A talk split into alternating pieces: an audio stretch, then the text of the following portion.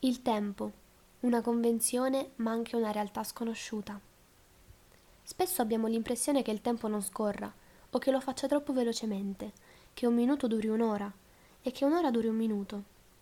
E solo quando guardiamo l'orologio ci accorgiamo invece quanto il tempo realmente passato sia molto più o molto meno di quello che ci aspettavamo.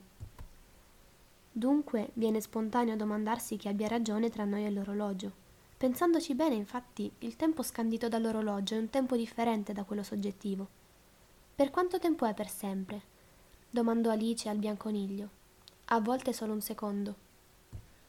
Tant'è vero che a 80 anni ci si può sentire ventenne e viceversa.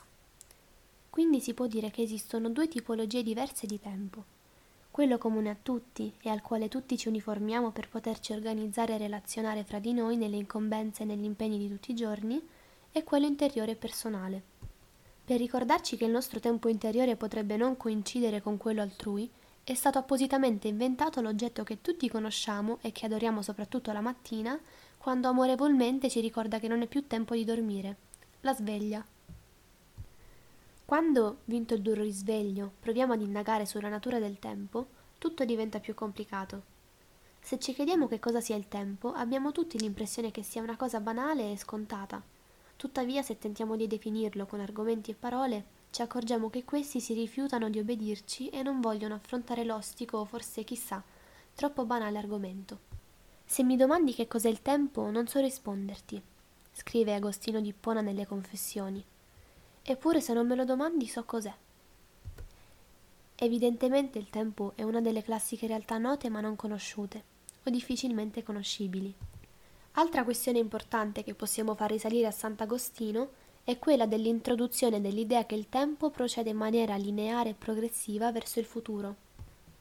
Questa oggi può sembrare una visione scontata, poiché ormai radicata nella nostra cultura, ma bisogna considerare che nell'epoca in cui è vissuto Sant'Agostino e ancora adesso in alcune culture orientali il tempo era visto come un procedere di natura circolare. Analizzando quest'ipotesi, ci accorgiamo che è proprio così che il tempo si manifesta in tutti i fenomeni della natura.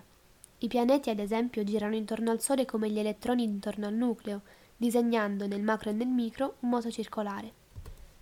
Anche il succedersi delle stagioni e dei giorni è assimilabile a una ruota. La vita stessa, in fondo, non è forse una ruota che si ripete infinite volte in infiniti modi diversi? Nella fisica Aristotele definisce il tempo come il numero del cambiamento secondo il prima e il poi, quindi non vi sarebbe tempo se non vi fosse mutamento. Hegel secoli dopo affermò che il tempo è il divenire intuito.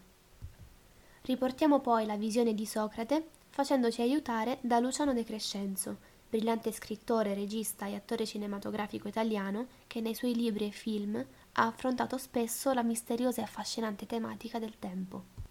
Il fatto è che Socrate, in quanto filosofo, non ammette l'esistenza del tempo assoluto. Per lui il tempo è un'astrazione mentale, non esiste.